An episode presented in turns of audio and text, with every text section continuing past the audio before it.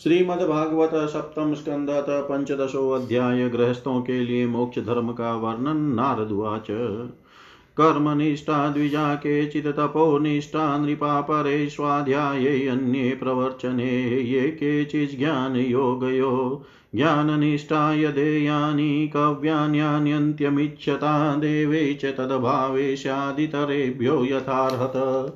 द्वौ देवै पितृकार्यै त्रीनेकेकमुभयत्र वा भोजयेत सुसमृद्धोऽपि श्राद्धे कुर्यान् विस्तरम्। देशकालोचितश्रद्धा द्रव्यपात्राहराणि च सम्यग् भवन्ति नेतानि विस्तरात् स्वजनार्पणात्।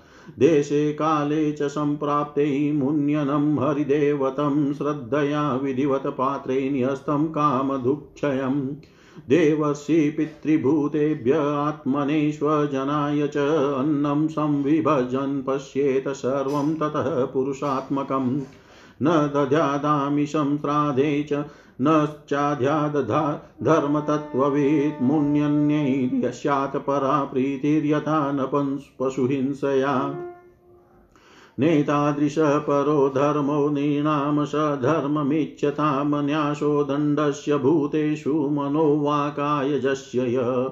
एके कर्ममयान् यज्ञान् ज्ञानिनो यज्ञवित्तमात्मसंयमनेनिहाजूयवत्ति ज्ञानदीपिते।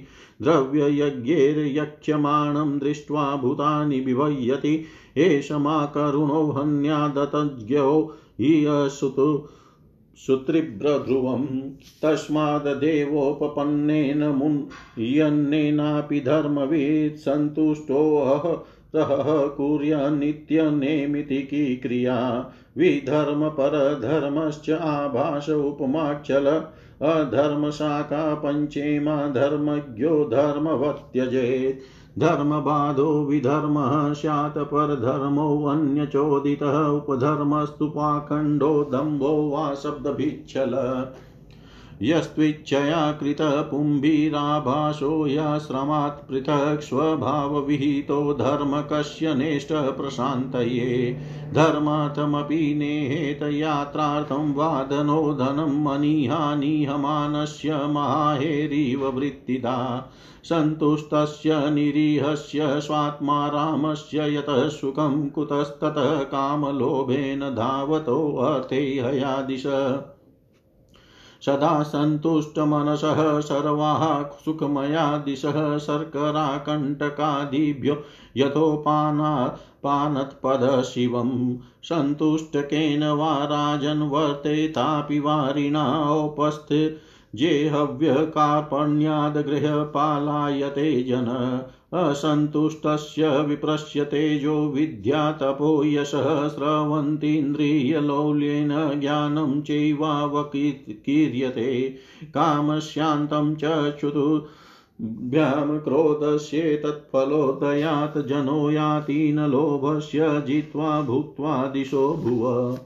पण्डिता बहवो राजन् बहुज्ञः संशयचिदः सदसस्पत्तयोऽप्येके असन्तोषात् पतन्त्यध। असङ्कल्पाजेत कामं क्रोधं कामविवर्जनात् अर्थानर्थेक्षया लोभं भयं तत्त्वावमर्शनात् आनवीक्षिक्या शोकमोहौ दम्भं महदुपा महदुपाशया योगान्तरायान् मौनेन हिंसां कायाध्यनिहया कृपया भूतजं दुःखं देवं जय्यात् समाधिनात्मजं योगवीर्येण निद्रां सत्त्वनिसेवया रजस्तमश्च सत्त्वेन सत्त्वं चोपशमेन च एतत् सर्वं गुरो भक्त्या पुरुषो यञ्जसा जयेत्। यस्य साक्षाद् भगवती ज्ञानदीपप्रदे गुरो मतर्या सद्धिः श्रुतं तस्य सर्वं कुञ्जरशौचवत् एष वै भगवान् साक्षात् प्रधानपुरुषेश्वर योगेश्वर्ये विमृग् मृग्याङ्घ्रि लोकोऽयं मन्यते नरं। षड्वर्गसंयमेकान्तः सर्वः नियमचोदनः। तदन्त यदि नो योगानावहेयुश्रमावः यथा वातादयो ह्यार्था योगस्यार्थं न बिभ्रति, अनर्थाय भवेयुस्ते पूर्तमीष्टं तथा शत। यश्चित् विजये यतः श्यानि सङ्गोऽपरिग्रह एको विविक्तशरणो भिक्षुर्भिक्षामितासन। देशे शुचौ समे राजन् संस्थाप्यासन्मात्मनः स्थिरं समं सुखं तस्मिन्नाशितः जरङ्ग ओमिति। प्रणा प्राणापानो पूरकुम्भकरेचकै यावन्मनस्त्यजेत कामान् स्वनाशाग्रनिरीक्षण यतो यतो निशरति मनकामहतं भ्रमत ततस्ततः उपाहृत्य हृदि रुन्ध्याक्षणैर्बुध एवं व्यशतश्चितं कालेनाल्पीयसायते अनिशं तस्य निर्वाणं यात्य निनन्वग्निवत्।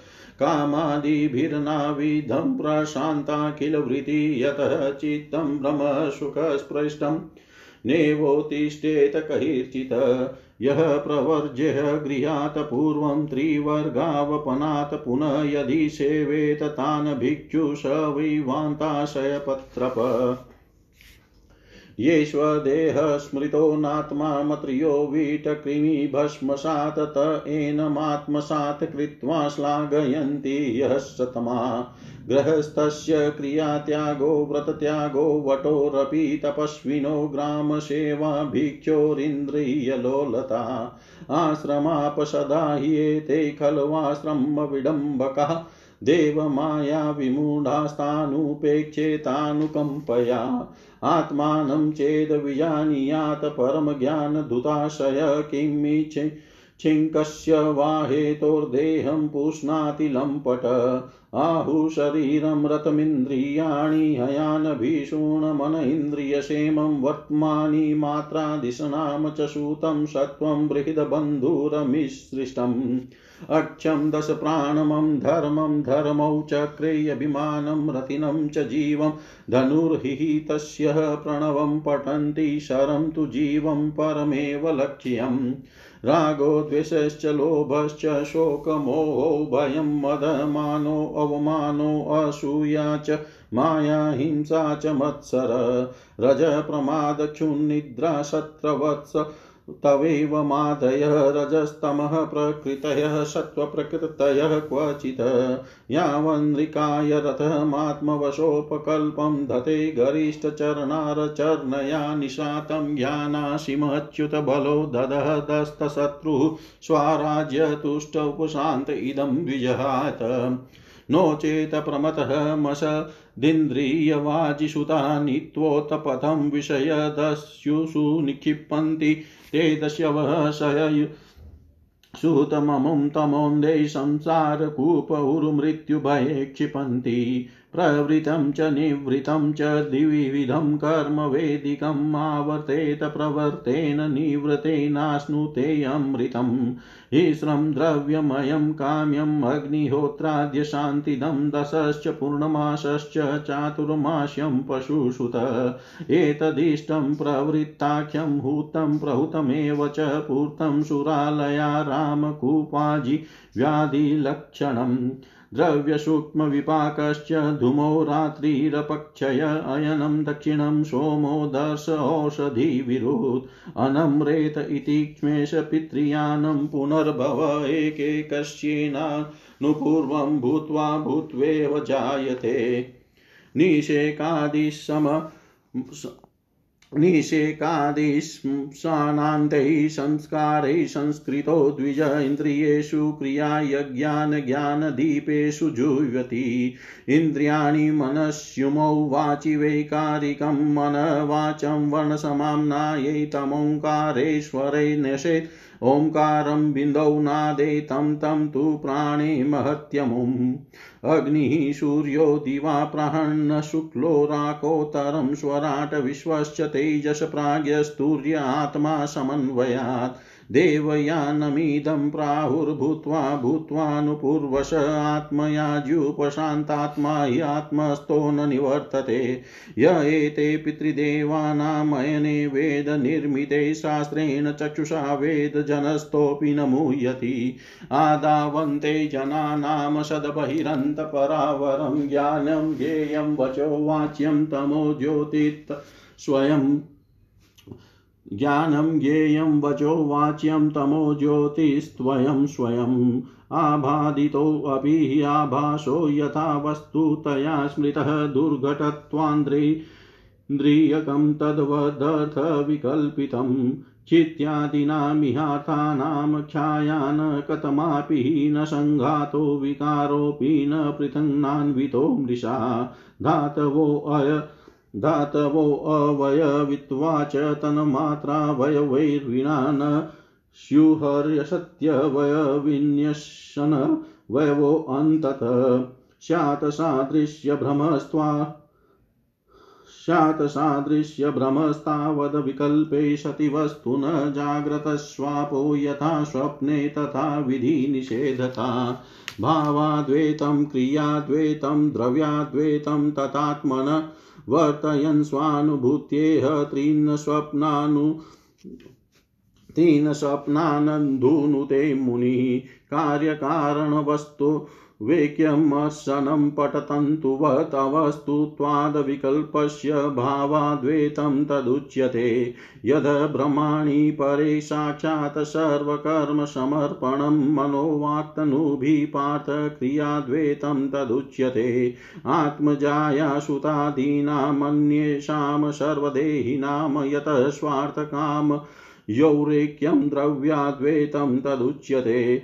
यद यस्य वा निषिधं स्याद्, येन यत्र यतो नृपः स तेनेहेतकर्माणि नरो नाय नेरनापदी। एतैरन्यैश्च वेदोक्तैर्वर्तमान स्वकर्मभिगृहे अप्यस्य गतिं यायाद राजस्तद्भक्तिभाङ् नर यथा हि यूयं नृपदेव दुस्त्यजादापदगणादुतरतात्मन प्रभो यत्पादपङ्केरुहस्येवया भवानासि निर्जितः दिग्गजः क्रत्तनु अहं पुरा भवं कश्चित् गन्धर्व उपबहर्।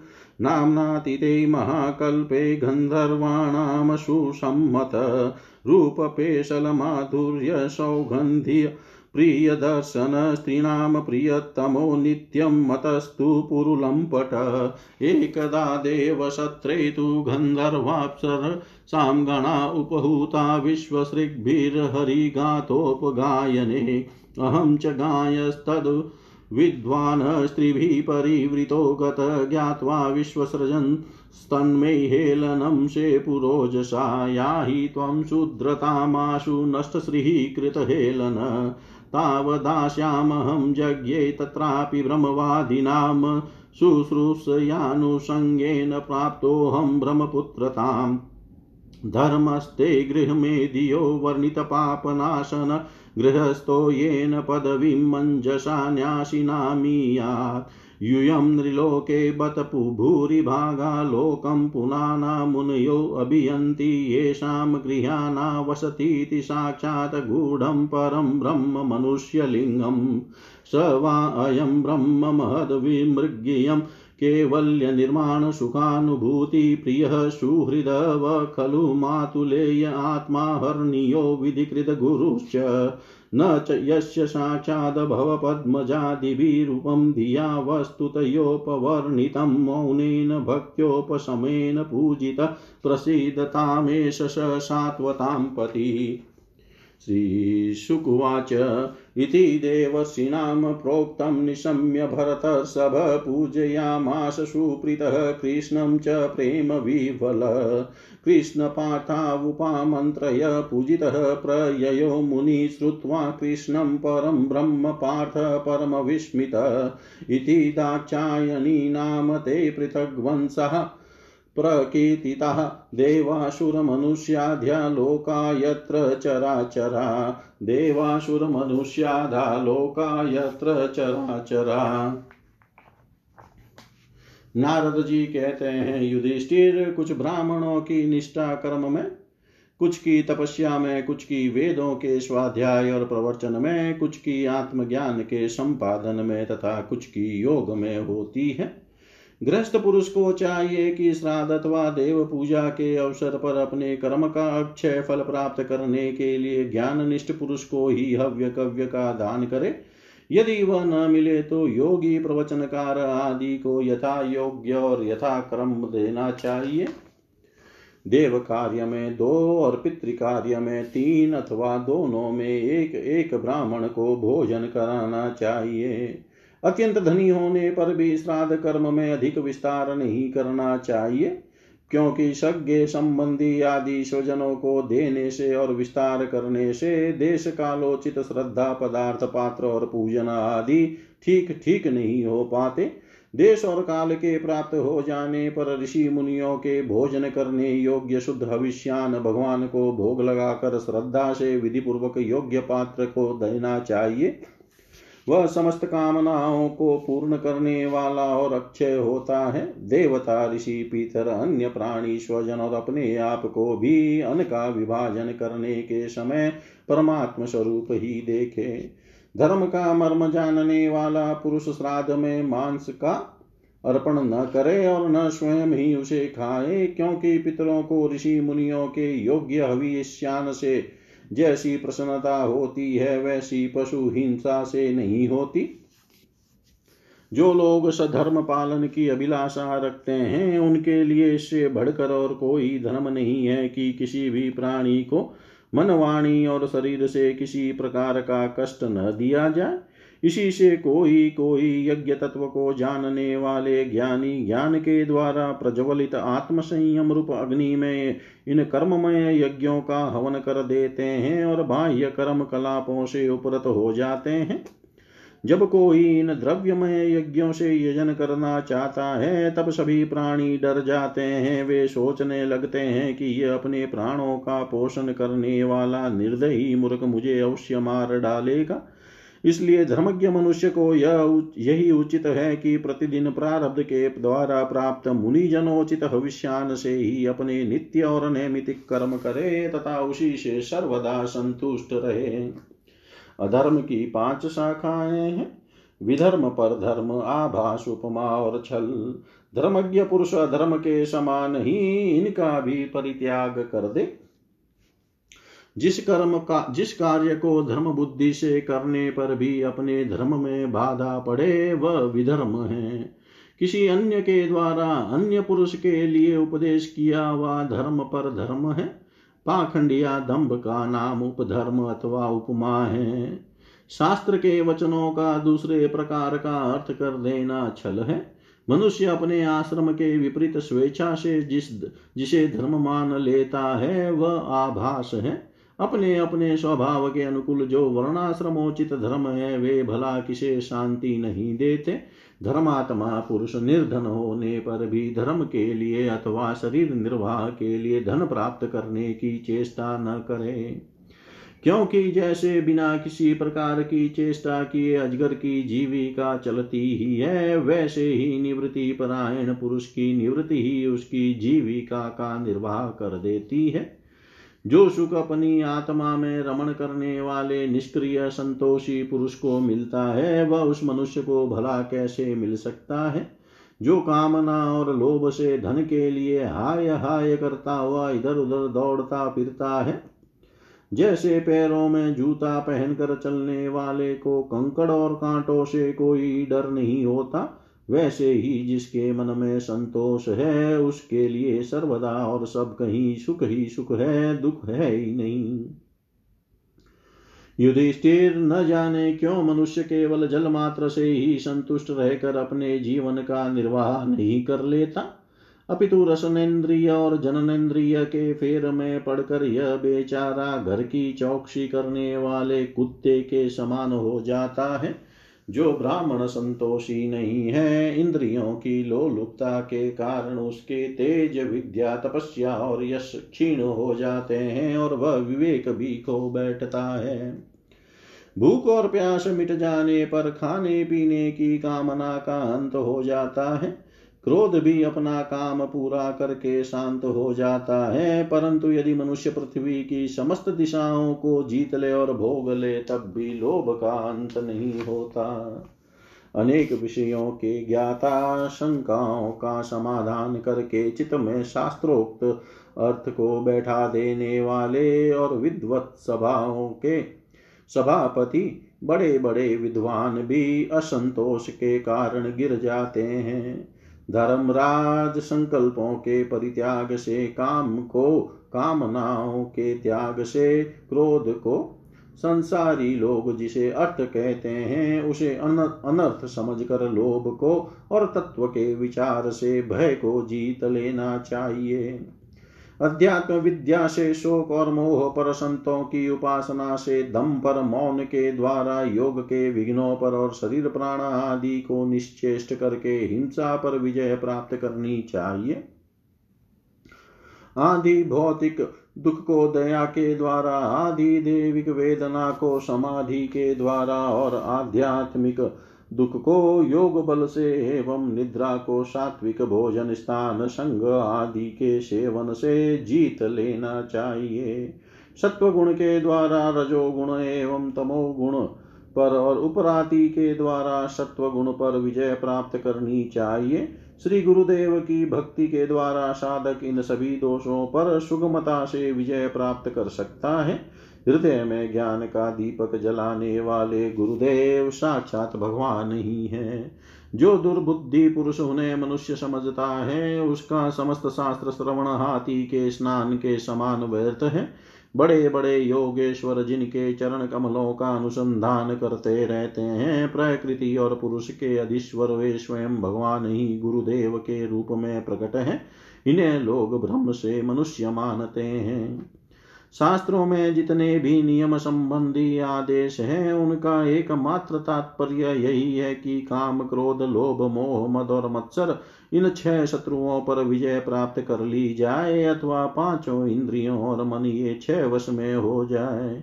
ऐसा होने पर भी यदि उन नियमों के द्वारा भगवान के ध्यान, चिंतन आदि की प्राप्ति नहीं होती तो उन्हें केवल श्रम ही श्रम समझना चाहिए। जैसे खेती व्यापार आदि और उनके फल भी योग साधन के फल भगवत प्राप्ति या मुक्ति को नहीं दे सकते, वैसे ही दुष्ट पुरुष के स्रोत स्मार्त कर्म भी कल्याणकारी नहीं होते, प्रत्युत उल्टा फल देते हैं। जो पुरुष अपने मन पर विजय प्राप्त करने के लिए उद्यत हो, वह आसक्ति और परिग्रह का त्याग करके संन्यास ग्रहण करे एकांत में अकेला ही रहे और भिक्षावृत्ति से शरीर निर्वाह मात्र के लिए स्वल्प और परिमित भोजन करे। युधिष्ठिर पवित्र और समान भूमि पर अपना आसन बिछाए और सीधे स्थिर भाव से सम्मान और सुख कर आसन से उस पर बैठ कर ओमकार का जप करे। जब तक मन संकल्प विकल्पों को छोड़ न दे, तब तक नासिका के अग्रभाग पर दृष्टि जमा कर पुरक कुंभक और रेचक द्वारा प्राण तथा पान की गति को रोके, काम की चोट से घायल चित, इधर उधर चक्र काटता वह जहाँ जहाँ जाए, विद्वान पुरुष को चाहिए कि वह वहाँ वहाँ से उसे लौटा लाए और धीरे धीरे हृदय में रोके। जब साधक निरंतर इस प्रकार का अभ्यास करता है, तब ईंधन ईंधन के बिना जैसे अग्नि बुझ जाती है, वैसे ही थोड़े समय में उसका चित शांत हो जाता है। इस प्रकार जब काम वासनाएँ चोट करना बंद कर देती है और समस्त वृत्तियाँ अत्यंत शांत हो जाती है, तब चित ब्रह्मानंद के संस्पर्श में मग्न हो जाता है और फिर उसका कभी उत्थान नहीं होता। जो सन्यासी पहले तो धर्म, अर्थ और काम के मूल कारण गृहस्थाश्रम का परित्याग कर देता है और फिर उन्हीं का सेवन करने लगता है। वह निर्लज अपने उगले हुए को खाने वाला कुत्ता ही है। जिन्होंने अपने शरीर को अनात्मा, मृत्युग्रस्त और विष्टा कृमि एवं राग समझ लिया था, वे ही मुड़ फिर उसे आत्मा मानकर उसकी प्रशंसा करने लगते हैं। कर्म त्यागी गृहस्थ व्रत त्यागी ब्रह्मचारी, गाँव में रहने वाला तपस्वी, वानप्रस्थ और इंद्रिय लोलुप सन्यासी ये चारों आश्रम के कलंक है और व्यर्थ ही आश्रमों का ढोंग करते हैं। भगवान की माया से विमोहित उन मूढ़ों पर तरस खाकर उनकी उपेक्षा कर देनी चाहिए। आत्मज्ञान के द्वारा जिसकी सारी वासनाएँ निर्मूल हो गई और जिसने अपने आत्मा को पर ब्रह्म स्वरूप जान लिया है वह किस विषय की इच्छा और किस भोक्ता की तृप्ति के लिए इंद्रिय लोलुप होकर अपने शरीर का पोषण करेगा? उपनिषदों में कहा गया है कि शरीर रथ है, इंद्रियाँ घोड़े हैं, इंद्रियों का स्वामी मन लगाम है। शब्द आदि विषय मार्ग है, बुद्धि सारथी है, चित ही भगवान के द्वारा निर्मित बांधने की विशाल रस्सी है। दस प्राण धूरी है, धर्म और अधर्म अधर्म पहिए हैं और इनका अभिमानी जीव रथी कहा गया है। ओमकार ही उस रथी का धनुष है। शुद्ध जीवात्मा, बाण और परमात्मा लक्ष्य है। इस ओमकार के द्वारा अंतरात्मा को परमात्मा में लीन कर देना चाहिए। राग, द्वेष, लोभ, शोक, मोह, भय, मद, मान, अपमान, दूसरे के गुणों में दोष निकालना छल हिंसा दूसरे की उन्नति देख कर जलना, तृष्णा, प्रमाद, भूख और नींद। ये सब और ऐसे ही जीवों के और भी बहुत से शत्रु हैं। उनमें रजोगुण और तमोगुण प्रधान वृत्तियाँ अधिक है। कहीं कहीं कोई कोई सत्व गुण प्रधान ही होती है। यह मनुष्य शरीर रूप रथ जब तक अपने वश में है और इसके इंद्रिय मन आदि सारे साधन अच्छी दशा में विद्यमान है। तभी तक श्री गुरुदेव के चरण कमलों की सेवा पूजा से शांधराई हुई, ज्ञान की तीखी तलवार लेकर भगवान के आश्रय से इन शत्रुओं का नाश करके अपने स्व, राज्य सिंहासन पर विराजमान हो जाए और फिर अत्यंत शांत भाव से इस शरीर का भी परित्याग कर दे। नहीं तो तनिक भी प्रमाद हो जाने पर ये इंद्रिय रूप दुष्ट घोड़े और उनसे मित्रता रखने वाला बुद्धि रूप सारथी रथ के स्वामी जीव को उल्टे रास्ते ले जाकर विषय रूपी लुटो लुटेरों के हाथों में डाल देंगे। वे डाकू सारथी और घोड़ों के सहित इस जीव को मृत्यु से अत्यंत भयावने घोर अंधकारमय संसार के कुएँ में गिरा देंगे। वैदिक कर्म दो प्रकार के हैं। एक तो वे जो वृत्तियों को उनके विषयों की ओर ले जाते हैं प्रवृत्ति परक, और दूसरे वे जो वृत्तियों को उनके विषयों की ओर से लौटाकर शांत एवं आत्म साक्षात्कार के योग्य बना देते हैं, निवृत्ति परक। प्रवृत्ति परक कर्म मार्ग से बार बार जन्म मृत्यु की प्राप्ति होती है और निवृत्ति परक भक्ति मार्ग या ज्ञान मार्ग के द्वारा परमात्मा की प्राप्ति होती है। शेन यागादि हिंसामय कर्म अग्निहोत्र दर्श पूर्णमास चातुर्मास्य पशु याग सोम याग वैश्वदेव बलिहरण आदि द्रव्यमय कर्म इष्ट कहलाते हैं और देवालय बगीचा कुआ आदि बनवाना तथा प्याऊ आदि लगाना पूर्त कर्म है। ये सभी प्रवृत्ति पर कर्म है और सकाम भाव से युक्त होने पर अशांति के ही कारण बनते हैं। प्रवृत्ति परायण पुरुष मरने पर चरु पुरोडासादि यज्ञ संबंधी द्रव्यों के सूक्ष्म भाग से बना हुआ शरीर धारण कर धूमाभिमानी देवताओं के पास जाता है। फिर क्रमशः रात्रि कृष्ण पक्ष और दक्षिणायन के अभिमानी देवताओं के पास जाकर चंद्रलोक में पहुँचता है। वहाँ से भोग समाप्त होने पर अमावस्या के चंद्रमा के समान क्षीण होकर वृष्टि द्वारा क्रमशः औषधि, लता, अन्न और वीर्य के रूप में परिणित होकर पितृयान मार्ग से पुनः संसार में ही जन्म लेता है। युधिष्ठिर गर्भाधान से लेकर अंत्येष्टि पर्यंत संपूर्ण संस्कार जिनके होते हैं, उनको द्विज कहते हैं। उनमें से कुछ तो पूर्वोक्त प्रवृत्ति मार्ग का अनुष्ठान करते हैं और कुछ आगे कहे जाने वाले निवृत्ति मार्ग का। निवृत्ति परायण पुरुष इष्ट पूर्त आदि कर्मों से होने वाले समस्त यज्ञों का यज्ञों को, विषयों का ज्ञान कराने वाले इंद्रियों में हवन कर देता है। इंद्रियों को दर्शनादि संकल्प रूप मन में, वैकारिक मन को परावाणी में और परावाणी को वर्ण समुदाय में, वर्ण समुदाय को अ इन तीन स्वरों के रूप में रहने वाले ओमकार में, ओमकार को बिंदु में, बिंदु को नाद में, नाद को सूत्रात्मा रूप प्राण में तथा प्राण को ब्रह्म में लीन कर देता है। वह निवृत्ति निष्ठ ज्ञानी क्रमशः अग्नि, सूर्य, दिन, सायं, काल, शुक्ल पक्ष, पूर्णमासी और उत्तरायण के अभिमानी देवताओं के पास जाकर ब्रह्मलोक में पहुँचता है और वहाँ के भोग समाप्त होने पर वह स्थूलोपाधिक विश्व अपनी स्थूल उपाधि को सूक्ष्म में लीन करके सूक्ष्मोपाधिक तेजस हो जाता है।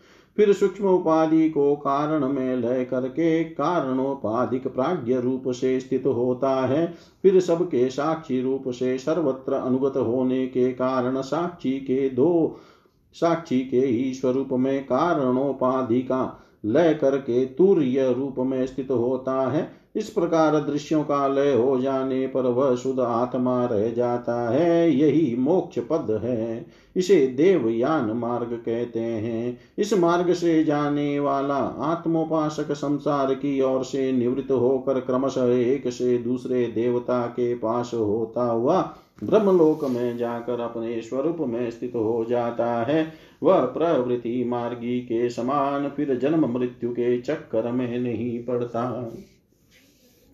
ये पितृयान और देवयान दोनों ही वेदोक्त मार्ग हैं। जो शास्त्रीय दृष्टि से इन्हें तत्वतः जान लेता है, वह शरीर में स्थित रहता हुआ भी मोहित नहीं होता। पैदा होने वाले शरीरों के पहले भी कारण रूप से और उनका अंत हो जाने पर भी उनकी अवधि रूप से जो स्वयं विद्यमान रहता है, जो भोग रूप से बाहर और भोक्ता रूप से भीतर है तथा ऊंच और नीच जानना और जानने का विषय, वाणी और वाणी का विषय, अंधकार और प्रकाश आदि वस्तुओं के रूप में जो कुछ भी उपलब्ध होता है, वह सब स्वयं यह तत्ववेता ही है। इसी से मोह उसका स्पर्श नहीं कर सकता। दर्पण आदि में दिख पड़ने वाला प्रतिबिंब विचार और युक्ति से बाधित है।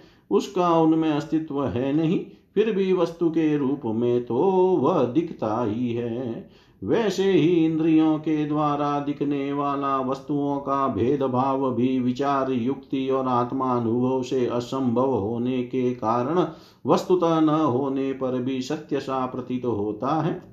पृथ्वी आदि पंचभूतों से इस शरीर का निर्माण नहीं हुआ है। वास्तविक दृष्टि से देखा जाए तो न तो वह उन पंचभूतों का संघात है और न विकार या परिणाम ही, क्योंकि यह अपने अवयवों से न तो पृथक है और न उनमें अनुगत ही है, अतएव मिथ्या है। इसी प्रकार शरीर के कारण रूप पंचभूत भी अवयवी होने के कारण अपने अवयवों से अब अपने अवयवों सूक्ष्म भूतों से भिन्न नहीं है। अवयव रूप ही जब भूत खोज बिन करने पर भी अवयवों के अतिरिक्त अवयवी का अस्तित्व नहीं मिलता, वह असत ही सिद्ध होता है। तब अपने आप ही यह सिद्ध हो जाता है कि ये अवयव भी असत्य ही है। जब तक अज्ञान के कारण एक ही परम तत्व में अनेक वस्तुओं के भेद मालूम पड़ते रहते हैं, तब तक यह भ्रम भी रह सकता है कि जो वस्तुएँ पहली थी, वे अब भी है और स्वप्न में भी जिस प्रकार जागृत स्वप्न आदि अवस्थाओं के अलग अलग अनुभव होते ही हैं तथा उनमें भी विधि निषेध के शास्त्र रहते हैं। वैसे ही जब तक इन भिन्नताओं के अस्तित्व का मोह बना हुआ है, तब तक यहाँ भी विधि निषेध के शास्त्र हैं जो विचारशील पुरुष स्वानुभूति से आत्मा के त्रिविध अद्वैत का साक्षात्कार करते हैं, वे जागृत स्वप्न सुषुप्ति और दृष्टा दर्शन तथा दृश्य के भेद रूप स्वप्न को मिटा देते हैं। ये अद्वैत तीन प्रकार के हैं, भावाद्वैत, क्रियाद्वैत और द्रव्याद्वैत। जैसे वस्त्र सुत रूप ही होता है, वैसे ही कार्य भी कारण मात्र ही है, क्योंकि भेद तो वास्तव में है नहीं। इस प्रकार सबकी एकता का विचार भावाद्वैत है।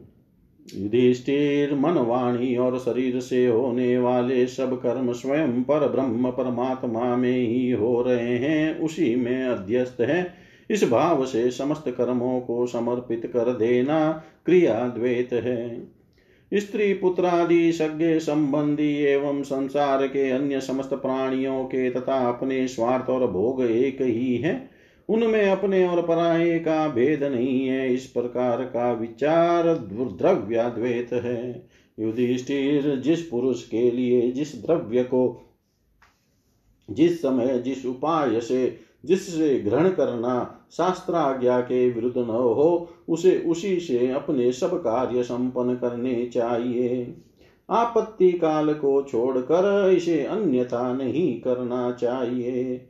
महाराज भगवत भक्त मनुष्य वेद में कहे हुए इन कर्मों के तथा अन्य अन्य स्व कर्मों के अनुष्ठान से घर में रहते हुए भी श्री कृष्ण की गति को प्राप्त करता है। युधिष्ठिर, जैसे तुम अपने स्वामी भगवान श्री कृष्ण की कृपा और सहायता से बड़ी बड़ी कठिन विपत्तियों से पार हो गए हो और उन्हीं के चरण कमलों की सेवा से समस्त भूमंडल को जीत कर तुमने बड़े बड़े राजसूय आदि यज्ञ किए हैं। पूर्व जन्म में इसके पहले के महाकल्प में मैं एक गंधर्व था। मेरा नाम था उपबहर और गंधर्वों में मेरा बड़ा सम्मान था।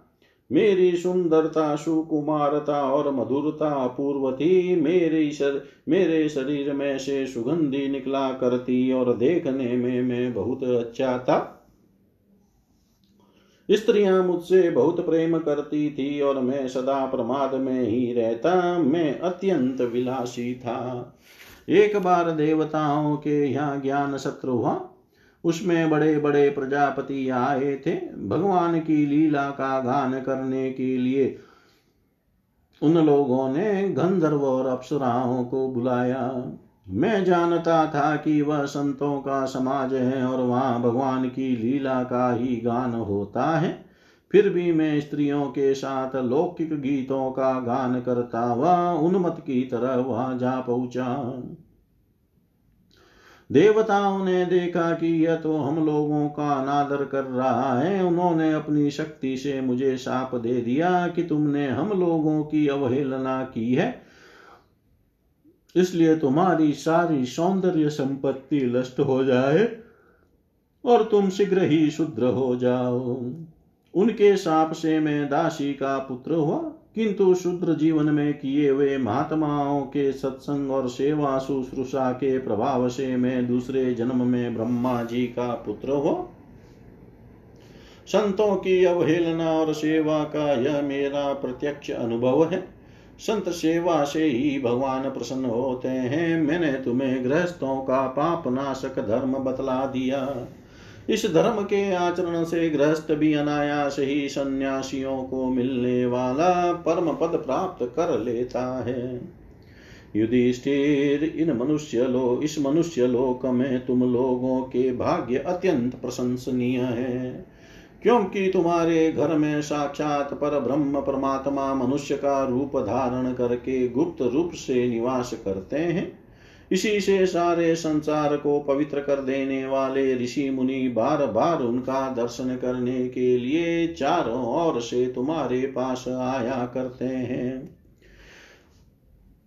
बड़े बड़े महापुरुष निरंतर जिनको ढूंढते रहते हैं, जो माया के लेश से रहित परम शांत परमानंदा परमानंदानुभव स्वरूप पर ब्रह्म परमात्मा है, वे ही तुम्हारे प्रिय हितेशी मेरे भाई, पूज्य, आज्ञाकारी, गुरु और स्वयं आत्मा श्री कृष्ण है। शंकर ब्रह्मा आदि भी अपनी सारी बुद्धि लगाकर वे यह है इस रूप में उनका वर्णन नहीं कर सके, फिर हम तो कर ही कैसे सकते हैं? हम मौन और भक्ति और संयम के द्वारा ही उनकी पूजा करते हैं। कृपया हमारी यह पूजा स्वीकार करके भक्त वत्सल भगवान हम पर प्रसन्न हो। श्री सुखदेव जी कहते हैं, परिचित देवर्षि नारद का यह प्रवचन सुनकर राजा युधिष्ठिर को अत्यंत आनंद हुआ। उन्होंने प्रेम विवल होकर देवर्षि नारद और भगवान श्री कृष्ण की पूजा की। देवर्षि नारद भगवान श्री कृष्ण और राजा युधिष्ठिर से विदा लेकर और उनके द्वारा सत्कार पाकर चले गए। भगवान श्री कृष्ण ही पर ब्रह्म है, यह सुनकर युधिष्ठिर के आश्चर्य की सीमा न रही। परीक्षित इस प्रकार मैंने तुम्हें दक्ष पुत्रियों के वंशों का अलग अलग वर्णन सुनाया। उन्हीं के वंश में देवता, सुर, मनुष्य आदि और संपूर्ण चराचर की सृष्टि हुई है। इति श्रीमद्भागवते महापुराणे वेयाशिक्यामष्टादशसहस्रयां पारमहंस्यां संहितायां सप्तमस्कन्धे प्रह्लादानुचरिते युधिष्ठिरनारदसंवादे सदाचारनिर्णयो नाम पञ्चदशोऽध्याय सर्वं श्रीशां सदाशिवार्पणम् अस्तु ॐ विष्णवे नम, ॐ विष्णवे नम, ॐ विष्णवे नम। इति सप्तमः स्कन्धः समाप्तः। हरि ओं पूर्णमद, पूर्णमिदं पूर्णात् पूर्णमुदच्यते, पूर्णस्य पूर्णमादाय। पूर्णमेवावशिष्यते। ॐ शान्ति शान्ति शान्ति। ॐ नमः पार्वतीपते। हर हर महादेव शम्भो।